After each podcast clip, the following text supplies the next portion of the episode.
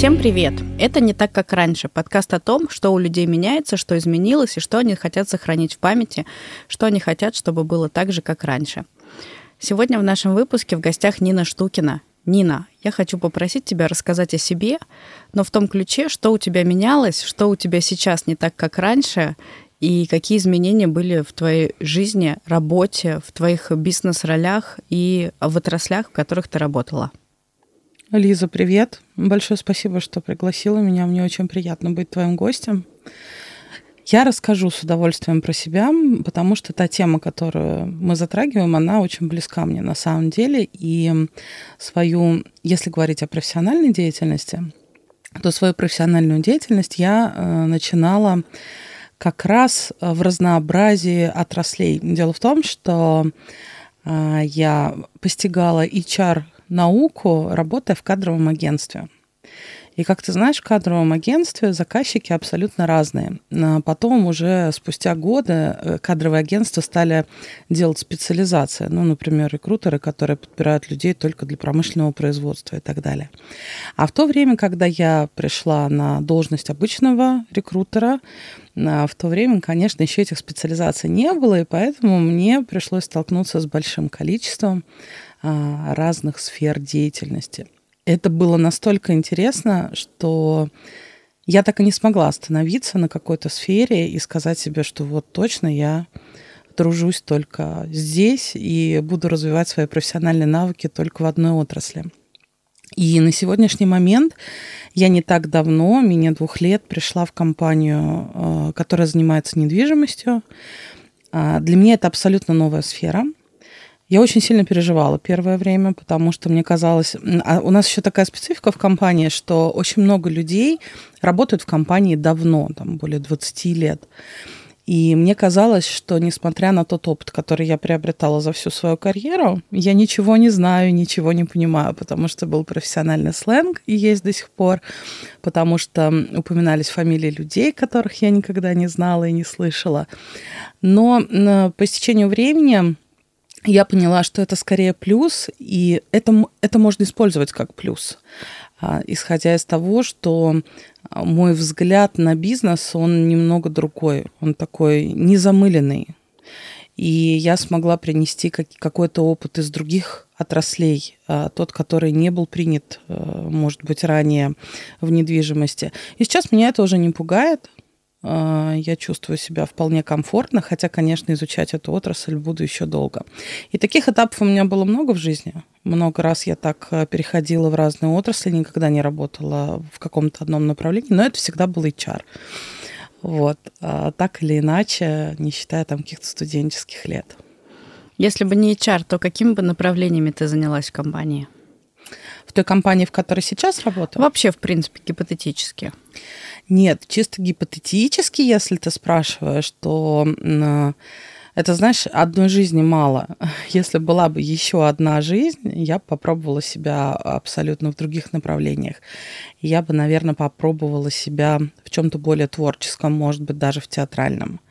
Если говорить про компании и бизнес, э, то я бы с удовольствием. Ну, кстати говоря, то, чем сейчас я занимаюсь, не исключает такой возможности. Я бы с удовольствием позанималась аналитикой. Она меня очень привлекает. Она, мне кажется, такое постоянством таким, на которое можно опереться. Хотя не очень дружу с цифрами.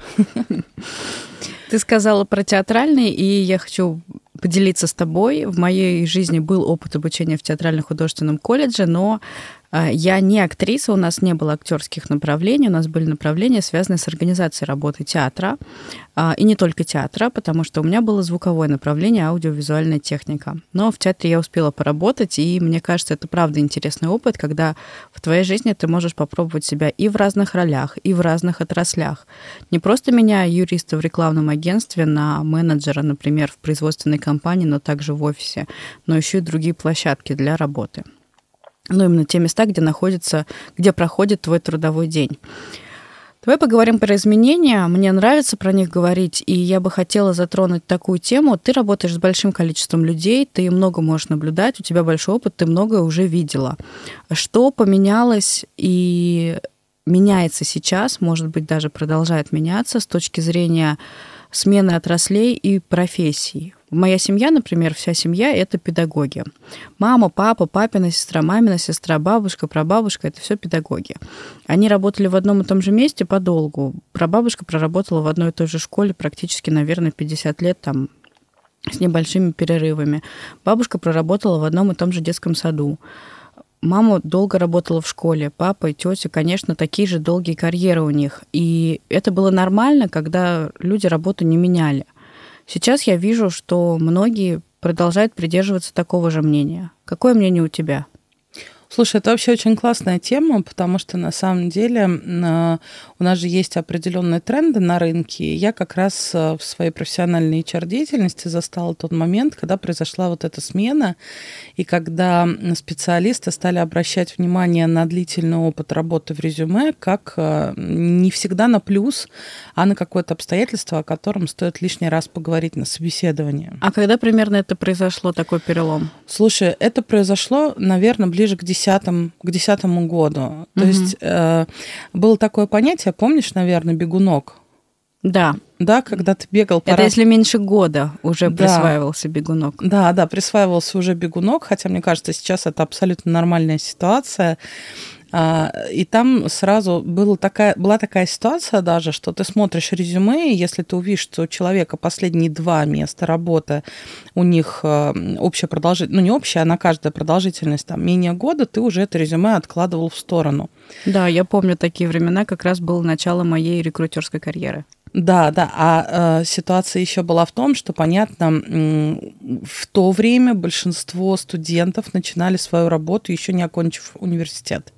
Угу. И понятно то, что в их резюме такая частая смена работы, в принципе, могла быть обусловлена ну, простыми обстоятельствами, такими как невозможность подстроить рабочий график под обучение, потому что приоритеты, конечно, были на обучение.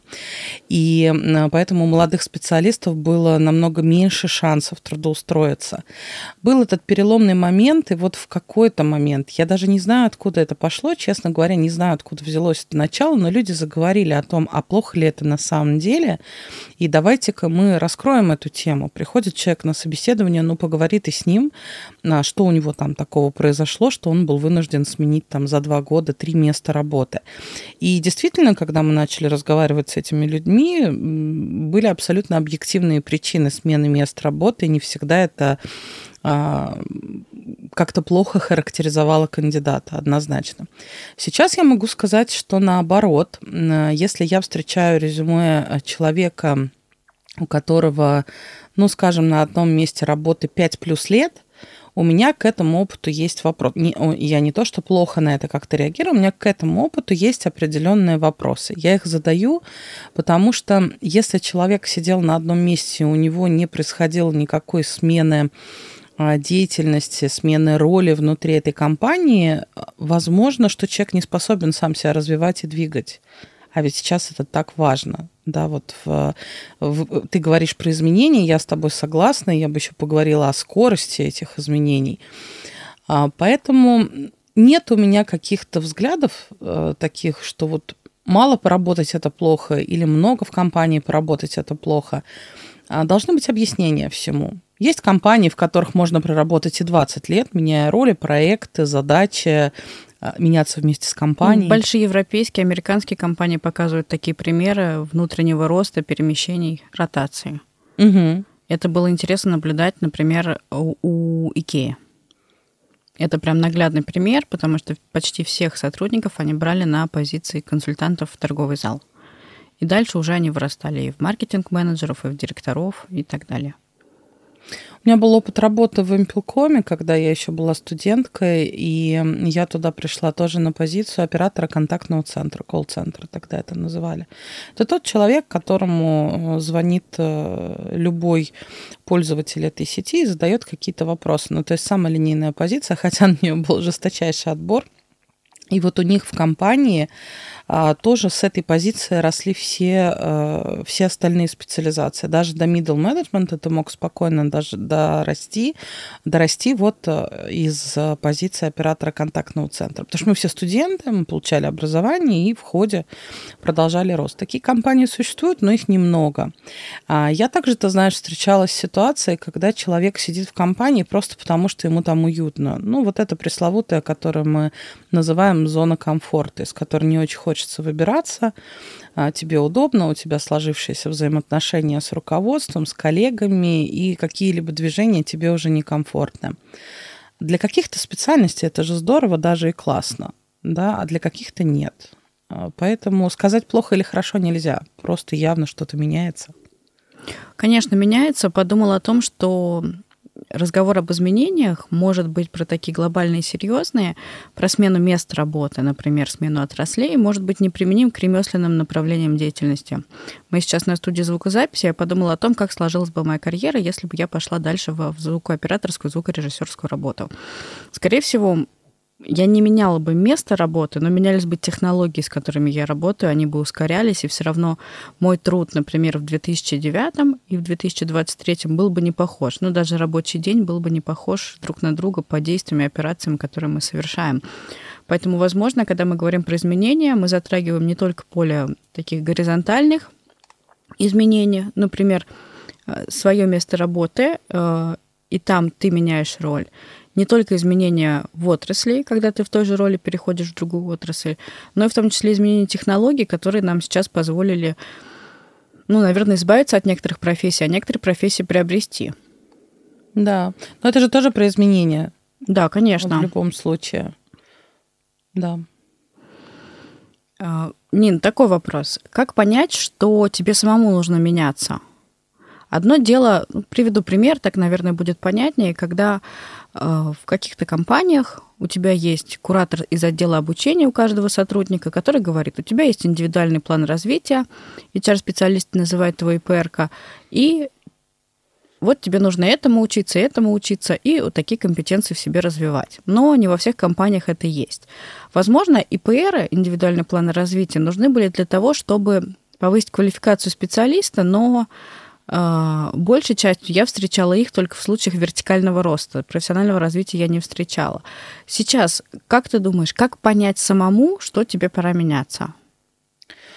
Ты знаешь, тут, наверное, самое главное вообще задаться вопросом, а тебе нужно это понимать. Э, потому что, опять же, если мы будем говорить о том, что какому-то человеку комфортно э, быть без изменений, то, а, скорее всего, человек в этом случае дождется ну, какого-то пинка извне, который заставит его меняться. Если же а, мы говорим о какой-то осознанности, о том, что все-таки мы хотим соответствовать времени, соответствовать тому ритму, который сейчас происходит, то, конечно, таким вопросом задаваться стоит.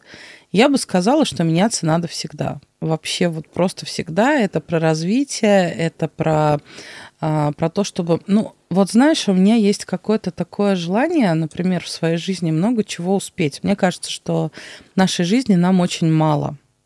Пока что у меня такое... Я тоже ощущ... так думаю. Да? Ну вот пока что у меня такое ощущение, что хочется столько всего попробовать, а так мало на это времени, и вот вроде уже сложившаяся карьера.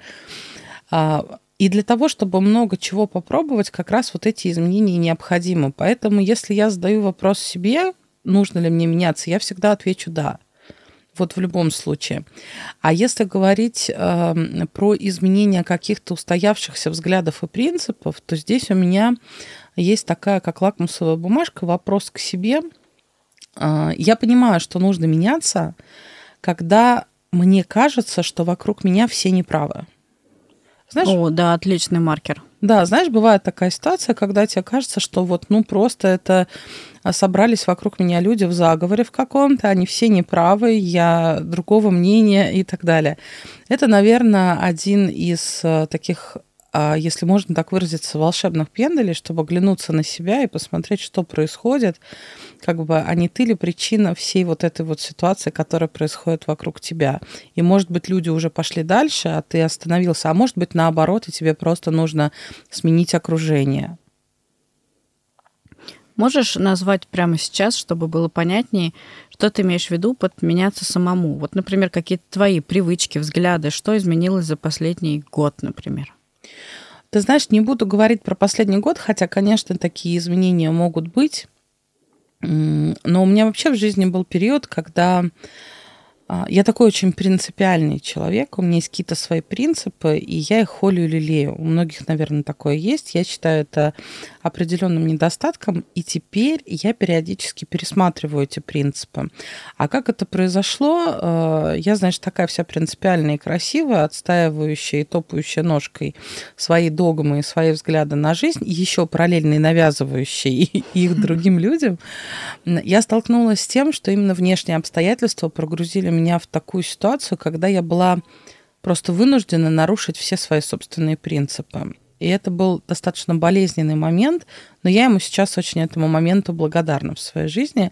Он научил меня, что мое убеждение в чем-либо может быть неверным или может стать невер... неверным со временем.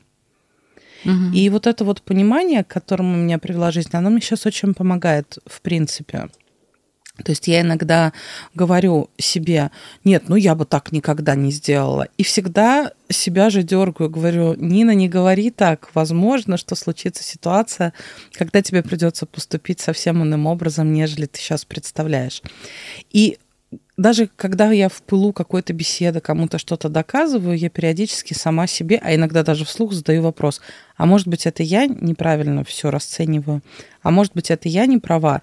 И вот при этом вопросе, тут дело не в том, чтобы признать какую-то свою ошибку, хотя и это может быть полезно, но при этом вопросе рождается очень много новых идей новых идей, новых взглядов, инструментов, возможностей. Этим нельзя пренебрегать. Вот что для меня это значит. Ты затронула сейчас важную тему, это вопросы к себе. Прав ли я на самом деле? Действительно ли я думаю, что, ну, действительно ли я отношусь так э, к, к чему-то, возможно, мне пора поменяться, это все у нас про критическое мышление. А, мы уже, наверное, с тобой произнесли и про критическое мышление, и про способность к изменениям, способность к быстрым изменениям. Какие качества сейчас в современном мире ты порекомендуешь коллегам и, в принципе, тем, кто работает над собой, работает с другими людьми, улучшать, изменять, даже, наверное, открывать в себе заново? Да, это все про критическое мышление, абсолютно верно. Мы сейчас про него очень много говорят, но мало кто, наверное, его применяет по отношению к себе, хотя это, мне кажется, первый шаг. Ну да, это способность подвергать сомнению свои собственные убеждения. Свои собственные убеждения, абсолютно верно. И я бы порекомендовала, конечно, оглядываться на то, что вы говорите, а самое главное, оглядываться на то, что вы транслируете во внешний мир. Это важно. А, потому что мы что-то сказали, а кто-то к этому прислушался и, возможно, что-то даже изменил в своей жизни. Поэтому для меня вот вопрос транслирования во внешний мир э, тех идей, которые есть, он крайне важен, он должен быть продуманным и осознанным. А по поводу качеств, которые необходимо развивать, я бы сказала, упомянула еще раз здесь про скорость изменений и про умение приспособиться к этой скорости. Это сейчас очень важно. Это про то, что ты не только должен принять быстро какое-то решение для того, чтобы все было хорошо, но и ты должен быть способен остановиться в случае, если ты видишь, что что-то не так, и пойти, может быть, в обратную сторону, может быть, в какую-то другую, а, про то, что вот ты не идешь как поезд там по, по одной направляющей, не можешь съехать с этих рельсов. Это, наверное, сейчас главная а, такая компетенция, если можно ее так назвать, которая поможет э, многим решать э, вопросы вот в, в, в мире, когда все вокруг так быстро меняется. Помимо этого, я бы еще все-таки поговорила, конечно, о человекоцентричности, вообще о человекоцентричном подходе а, к любым а, задачам. Очень не хватает этого. Знаешь, я сегодня задумалась, буквально с утра думала об этом, что ведь нас всех э, воспитывают очень добрыми людьми. Но это задача мамы с папой сделать из нас людей, которые умеют различать добро и зло и стоят на стороне добра. И э, с возрастом иногда это теряется. И вот э, в, когда ты работаешь в HR, это когда много людей через тебя проходят, очень тяжело удержать э, вот это добро в, в своем сердце по отношению к людям, которые к тебе приходят и которых ты видишь большое количество разных, разнообразных. Многие из них тебе говорят то, что ты хочешь слышать, а ты это понимаешь. Mm-hmm. Вот эти, да, социально ожидаемые ответы. Многие, когда ты занимаешь какие-то управленческие позиции, ты понимаешь и видишь, как люди там юлят, что-то скрывают. И вот в разнообразии этих людей и их поведения, мне кажется, очень важно уметь сохранить э, все-таки определенную эмпатию. Эмпатию к людям, которые находятся рядом с тобой. И если говорить про бизнес, про работу, про управление, это, наверное, то самое место, где эту эмпатию нужно развивать. Я очень ценю это в людях, когда я вижу какое-то искреннее доброе отношение. Не потому, что это хорошо, а потому, что очень тяжело в себе это сохранить. Ты имеешь в виду сейчас тяжело сохранить в наше время или в принципе человеку? Мне кажется, в принципе. Лиза, мне кажется, что в принципе человеку, который сталкивается с массой трудностей, сейчас они у нас одни, когда-то они были другие, ему в принципе очень тяжело сохранить вот эту вот какой-то объективный взгляд на то, что любой человек имеет право на мнение, еще на что-то, да. На ошибку еще. На ошибку, а, на мнение, на желание. У каждого человека свои потребности, и, конечно же, мы должны относиться к ним с уважением. Очень тяжело это в себе сохранить. Я всеми силами пытаюсь. Интересно. Нин, очень часто в последнее время говорят о том, что мир поменялся, мир меняется, высокая скорость изменений. Как ты относишься вообще к разговорам об этом? Когда я говорю «говорят», я имею в виду конференции, диалоги в профсообществах, различные темы форумов, выступлений, вебинаров. Может быть, мы слишком много говорим о том, что мир меняется? Я с тобой соглашусь. А, мы, я бы даже сказала, демонизируем эту ситуацию некоторым образом. А почему мы это делаем? Потому что а, ну, нам так проще объяснить нашу неспособность жить в том ритме, который на самом деле происходит вокруг. А, понятно, что ритм меняется. А, давать, опять же, какую-то этому оценку, хорошо это или плохо, мне кажется, не совсем верно. Это просто те условия, в которых мы живем, и наша задача научиться в них жить, научиться в них жить и работать, и все это делать достойно. А, не изменится от того, что мы... Вот не прекратятся эти изменения от того, что мы об этом постоянно говорим. Как данность, знаешь, это история про изменения, опять же, уйду в свою профессиональную область, если ты позволишь. А, история про изменение рынка труда. Он сейчас очень сильно изменился я первая, кто об этом говорит и говорит много, но я уже слышу о том, что уже, может быть, и не так модно даже об этом говорить. Ну, как бы, а что мы можем еще сказать? Ну, вот он изменился. Уже давайте научимся в нем работать и жить. И точно так же с вот этой, как она называется сейчас модным словом, турбулентностью внешней, но она происходит. Давайте продолжать оставаться в ней людьми и профессионалами. Нин, до этого ты сказала про то, что важно развивать себе эмпатию человекоцентричность. Но у меня есть на этот счет своя позиция. Мне все-таки кажется, что человекоцентричность, э, не когда мы о ней говорим в общем, а в принципе примененная от одного человека к другому или от одного человека к небольшой группе людей, может все-таки расхолаживать в бизнес-контексте, когда мы на первое место ставим настроение, семью, наши добрые отношения, тот самый такой фундамент, если вспоминать спиральную динамику и типы корпоративной культуры по спиральной динамике, то это уж, ну, извините, самое начало. Это, по-моему, у нас синий тип корпоративной культуры. Это, это про семейную историю, как будто бы, про некие глубокие отношения. Человек важнее. Мне в, этом, в этой ситуации до сих пор непонятна та грань, когда все же от человека, его важности, опора на него можно перейти к бизнес-контексту. У человека болит живот на работе. Мы должны говорить про это или не должны? Какая-то личная трагедия. Должен ли руководитель знать об этой личной трагедии и как-то перераспределять задачи по-другому? А должны ли мы обеспечивать и правда суперкомфортные условия для наших сотрудников – не столько объясняет и конкуренцией офисов и компаний работодателей за сотрудников, сколько объясняет тем, что людям нужен комфорт. Не перебарщиваем ли мы с этим суперчеловечным отношением? Это вообще очень крутая тема, которую ты сейчас начала. Она, она очень важна. и, для, и я ее очень э, так глубоко переживаю внутри себя. Но, конечно же, когда мы приходим выполнять трудовую функцию в компанию, все, что мы должны делать, это руководствоваться в первую очередь интересами бизнеса. И по-другому быть не должно, потому что мы за это получаем заработную плату. Мы таким образом зарабатываем. И понятно, что любая бизнес-идея, которая рождается, она первичнее.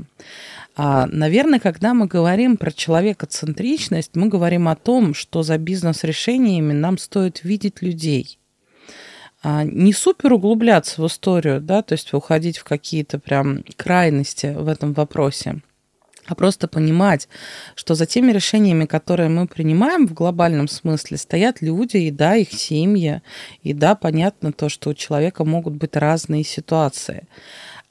Должно ли это влиять на бизнес вот с той стороны, да, например, человеческая какая-то ситуация, должна ли она влиять на бизнес? Нет, и в этом, наверное, самая главная вот управленческая фишка, что ты вроде являешься руководителем, ты эмпатичный руководитель, ты понимаешь, когда у твоего сотрудника болит живот или, не дай бог, произошла какая-то там трагедия а, в семье, ты на это реагируешь, но ты являешься тем самым буфером, который и человеку дает понимание, что ты о нем все-таки заботишься, и компания о нем заботится. И при этом компания не страдает от той ситуации, которая произошла у человека. Сегодня, будь она глобальная или будь она там какая-то очень простая в виде больного живота.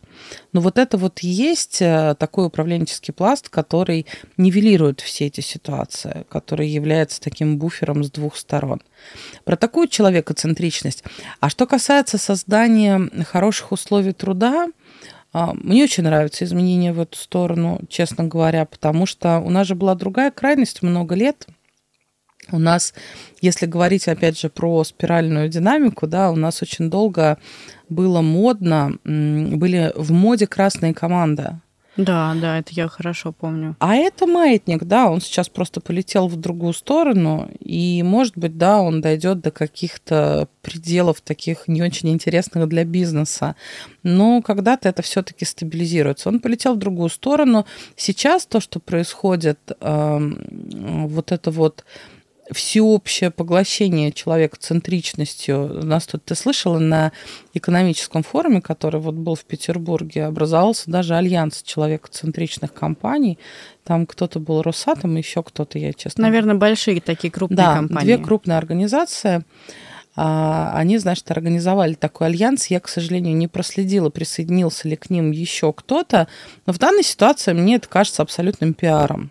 Ну, вот лично мое мнение, потому ну, что... Мне кажется, да, потому что у них и так охрана труда на очень высоком уровне, да. там вся история про условия для сотрудников. Да, да, да. Э, смешно сказать обычному офисному там обывателю, который работает, э, может быть, в небольшой, но крайне важной компании, что такие монстры вот решили объединиться. Но все-таки это определенное движение в ту сторону, и оно скорее, ты знаешь, обусловлено не тем, что мы хотим быть добрее, а на самом деле тем, что происходит на рынке. А, мы же не можем, а вот опять я, видишь, говорила, что много об этом говорю, и опять к этому пришла. Ну, дефицит на рынке. Нам нужно быть красивыми всем, чтобы люди к нам приходили. Это просто элементарная экономическая зависимость, от которой нам никуда не уйти. Когда ты сказала про ту правильную человекоцентричность, я вспомнила, у нас в компании есть не только пять ценностей, как и во многих крупных компаниях, они были выявлены, наверное, более 20 лет назад. У нас есть еще 13 талантов, специальные фразы, которые так или иначе объясняют ценности. И один из талантов звучит так. Талант во всем искать и видеть человека. На вопрос человек или система можно, конечно, уходить от ответа, отвечая, что это человек в системе или там это система, состоящая из людей. Но все же там компания, в которой мы с тобой работаем, там на первом месте человек, который все-таки работает в системе. Мне кажется, достаточно интересное наблюдение, особенно про то, как таланты раскрывают вообще, в принципе, те ценности, которые есть у нас. Но, наверное, это тема отдельного разговора, поговорить о корпоративной культуре, о том, как она выглядит, из чего она состоит, как она проявляется. Но все же культура показывает нам, человекоцентричный этот бизнес и этот руководитель или нет. Да, и я, и, и я могу сказать, что мне очень приятно работать с такими ценностями, а, потому что я когда в компании только начинала работать, э, я начинала с подбора э, персонала, и я всегда говорила, ну вот наша компания это про людей. И мне было так приятно, что я имею право и все основания это говорить. Нисколько это не помешало ни моему развитию, ни, я надеюсь, бизнесу. Я тоже так думаю. Хотя тема сегодня не про успех бизнеса, но ну, бренд, в котором мы работаем, достаточно известен в Москве и во многих регионах России, поэтому мы пожелаем ему всего хорошего развития и процветания. О, да. Да, с новыми людьми и, в общем, с новыми ценностями. В любом случае все меняется, и мель тоже меняется. Мы это можем замечать. И замечаем, наверное, каждый день и буквально позавчера. Сегодня просто воскресенье. Завтра тоже продолжим смотреть на изменения. Нина, какие у тебя сейчас профессиональные вызовы? Какие вызовы стоят перед тобой? Um, слушай, ну я сейчас вступила в новую должность в этой компании. Эта должность не новая для меня в принципе. Я стала директором по персоналу, и ко мне перешло много бизнес-процессов, с которыми я знакомлюсь внутри компании. Они же везде разные. В разные компании мы можем заниматься вроде как одной, одной и той же сферой, там говорить про бренд работодателя, говорить про найм, а, про развитие сотрудников, развитие талантов, обучение. Но в каждой компании это всегда абсолютно разные истории. Потому что есть, а, как говорит одна наша коллега, ДНК компании, потому что есть определенный взгляд и так далее. Для меня сейчас есть профессиональный вызов. Он заключается в том, а, что мне необходимо заниматься тем, чем я привыкла заниматься, но в еще все-таки недостаточно знакомой для меня сфере. Это очень интересно. Я начинаю выступать на каких-то мероприятиях в профессиональных сообществах, где люди могут задавать мне те вопросы, на которые я еще не отвечала, несмотря на то, что у меня достаточно большая карьера именно в HR.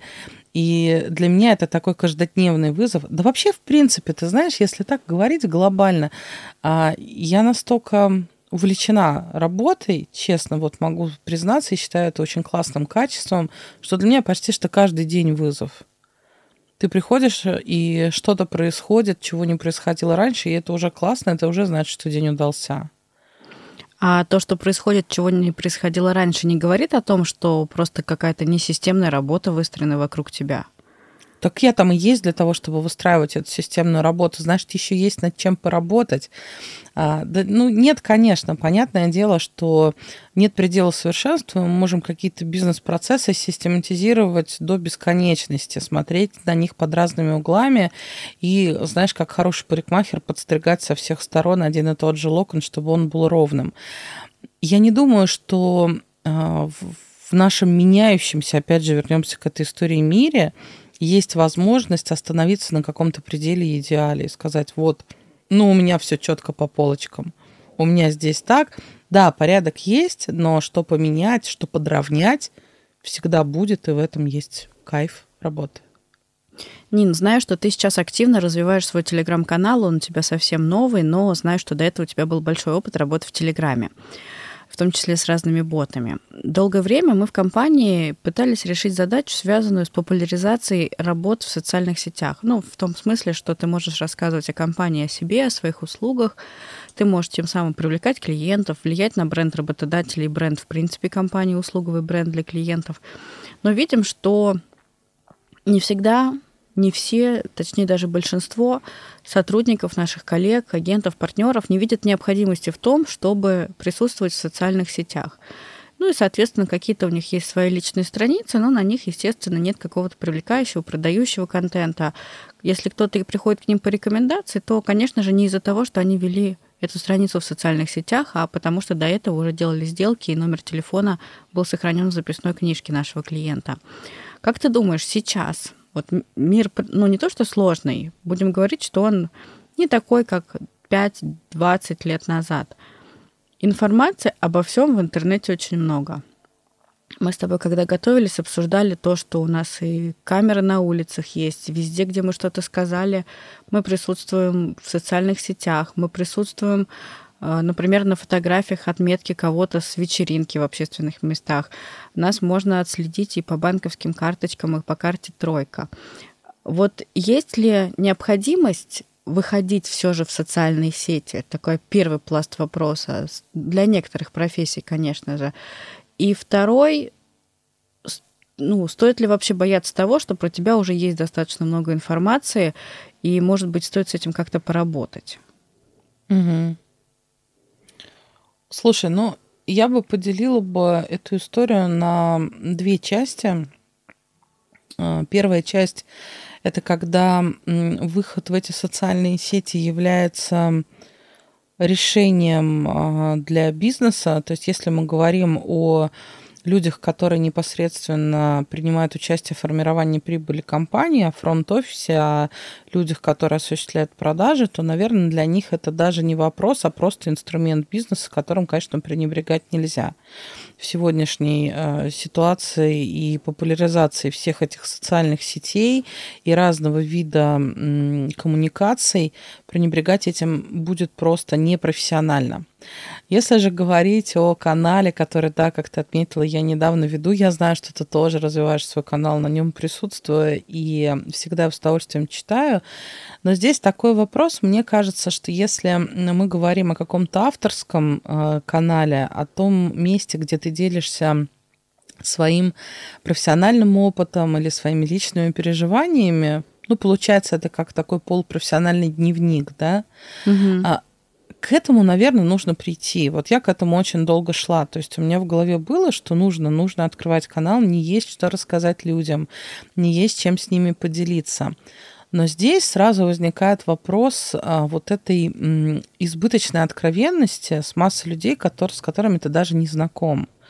То есть а, я не могу себе представить, а, что я веду авторский канал, а, на который я веду так аккуратно и так чистенько прям, что там не проскальзывают какие-то мои мнения, мои взгляды, которые не всем могут понравиться, не всех могут поддерживать, и наверняка найдутся критики э, для, для тех мнений, которые я там публикую.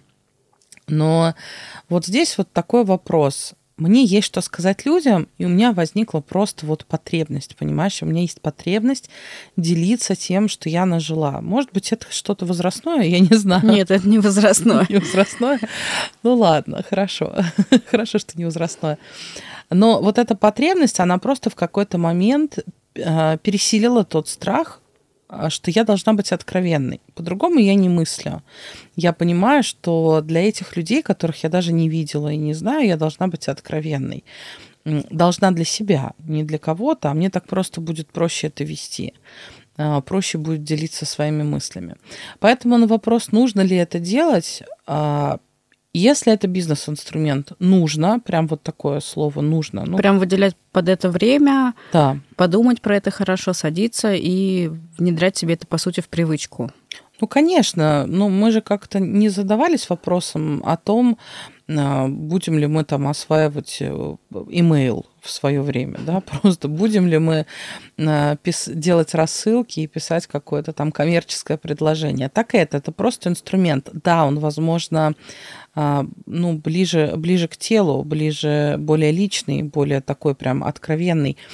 Но это не страшно. Мы уже и так достаточно откровенны все друг с другом.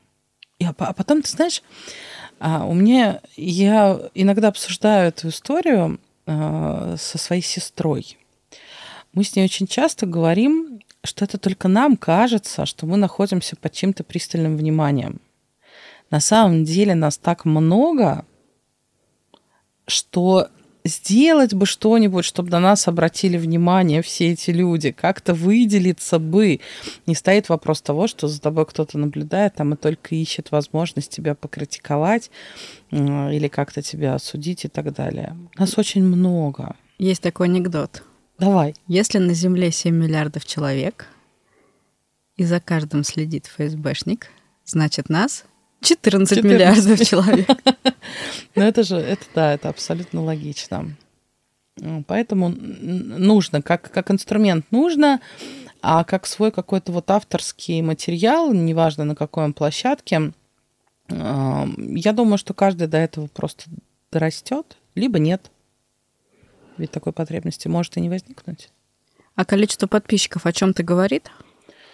Ну, конечно, это боль каждого сердечка, которое начинает публиковать. Ведь хочется же быть полезным и интересным. И кажется, что если у тебя мало подписчиков, то ты будто бы не интересен. Но на самом деле я, опять же, на сегодняшний момент понимаю, что это не так. Пусть это небольшая аудитория, пусть там будет немного людей, но зато там будут те люди, которые действительно пришли к тебе, потому что то, что ты транслируешь, им правда интересно, и они тебя читают. Я думаю, что это намного важнее. А, а мы можем относиться э, к этому как к инструменту для зарабатывания денег, любую площадку, да, любые даже авторские каналы, тогда другая история, тогда количество подписчиков критично важно, и понятное дело, что чем их больше, тем лучше. Если же мы все-таки испытываем потребность делиться своим опытом с другими людьми, то, наверное, важнее качество этих людей, чтобы они пришли правда на тебя, ну, на твои инсайты, чтобы они их ценили. А что ты пожелаешь тем, кто сейчас сомневается, заводить свой телеграм-канал или нет? А я бы посоветовала бы завести и посмотреть, насколько это будет, ну, э, то есть если эта история будет э, реально какая-то травматичная для человека, это же всегда можно закрыть и прекратить, в этом нет ничего страшного. Лучше попробовать и посмотреть, как тебе с этим живется, чем не пробовать. А, я очень много встречала людей, которых мне, ну, очень интересно слушать. И ты знаешь, как ни странно, чаще всего такие люди не ведут своих страниц и каналов. И ты заходишь, ты ищешь на какую-то тематику канал там в Телеграме или на любой другой площадке, неважно. И ты смотришь и думаешь, а я вот слушала человека из этой же отрасли, который говорит интереснее, мнение у него больше, но он почему-то не ведет. Так что я бы советовала всем пробовать, почему бы нет. Спасибо. Нина, настало время блица. Несколько вопросов тебе. А, ответ может быть как коротким, так и длинным. Может быть, даже вслух о чем ты просуждаешь. Какие качества в людях тебя вдохновляют? Я уже об одном качестве говорила, это эмпатия. Она меня, правда, вдохновляет, потому что я считаю, что это очень серьезная работа над собственной личностью, сохранить эту эмпатию. Еще э, тоже то, о чем я сегодня уже говорила, Э, это увлеченность. Я в себе это чувствую, вот эту увлеченность каким-то делом. И мне бы хотелось, чтобы все люди были увлечены тем, чем они занимаются, потому что это качество жизни, это эмоции, а, и это очень здорово. А еще меня вдохновляет, буквально, ты знаешь, до какого-то, до какой-то дрожи и мурашек, когда я вижу бесстрашных людей бесстрашных в том плане, что они не боятся что-то попробовать, они не опираются на какой-то неудачный опыт, они продолжают идти бесстрашно э, мимо любых препонов, которые вообще возникают на их пути. И в работе это так часто видно. А почему ты вот это вот не делаешь? Ну, я не делаю, потому что там год назад мы пробовали, у нас не получилось. Елки-палки, но это был год назад. Угу, целых 365 да, дней. Да, сколько всего изменилось, пробуй опять. И последнее время мне очень везет. Я встречаю бесстрашных людей, мне очень приятно, что они меня окружают, я этим заражаюсь, я этим вдохновляюсь. Это очень здорово. Две причины, зачем ты ходишь на работу. Это очень просто. Я хожу на работу, чтобы помогать себе и чтобы помогать другим. Я думала, будет что-то типа деньги и удовольствие. Так это и есть помощь себе и другим. Что ты пожелаешь своему будущему коллеге?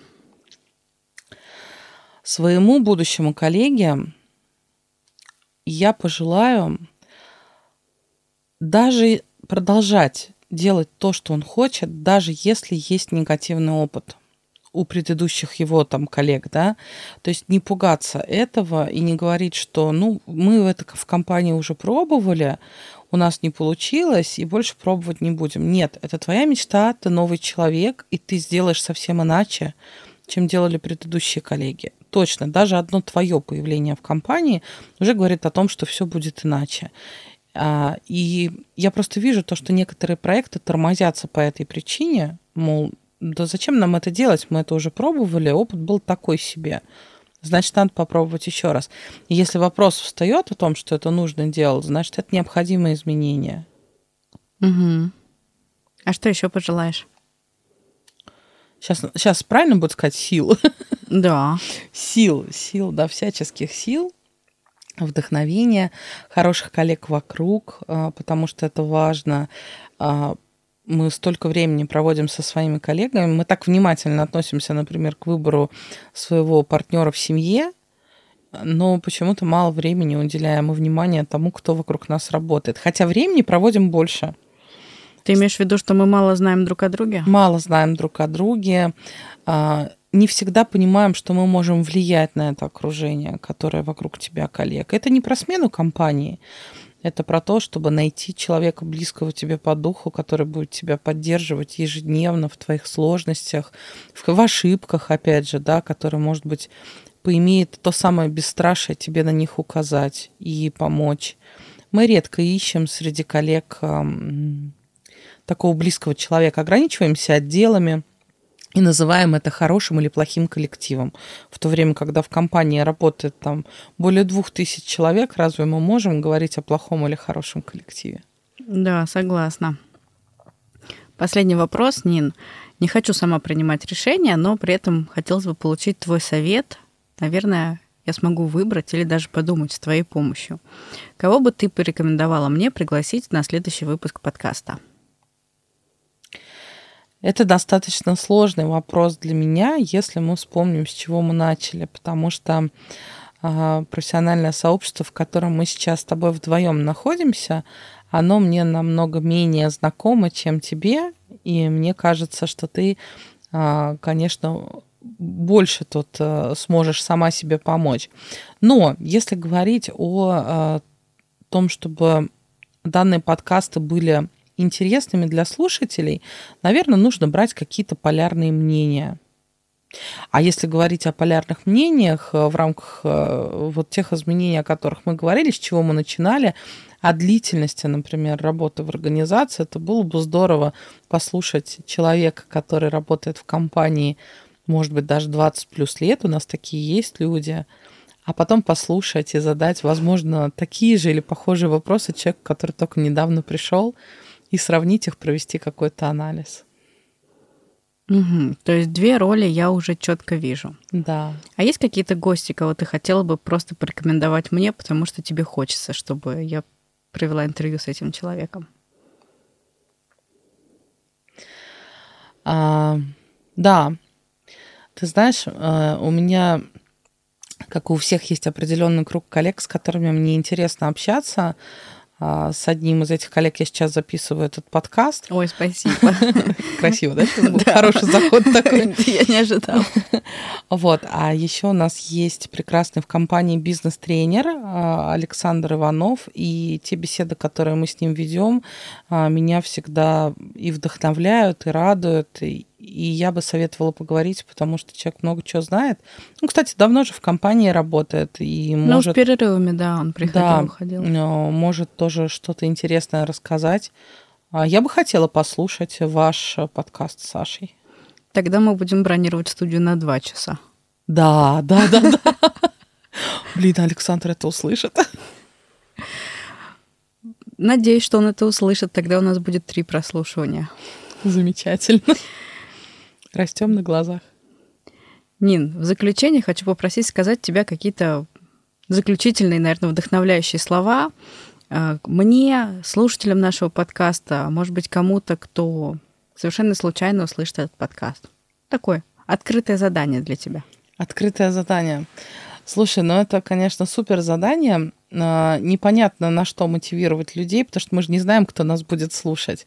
Но мы тут так много говорили про бесстрашие, которое лично меня вдохновляет, и я бы вот пожелала всем заразиться этим бесстрашием, вдохновиться этим бесстрашием и, конечно же, творить дела, не бояться своих желаний, не бояться исполнять те мечты, которые, может быть, еще из детства до сих пор не исполнены, и всячески себя пробовать, а самое главное, не бояться этого внешнего мира с его изменениями, потому что он прекрасен в этих своих изменениях. И как здорово, что мы сейчас живем и можем себя попробовать в разных ролях в жизни, в разных профессиях, в разных компаниях. Это очень здорово.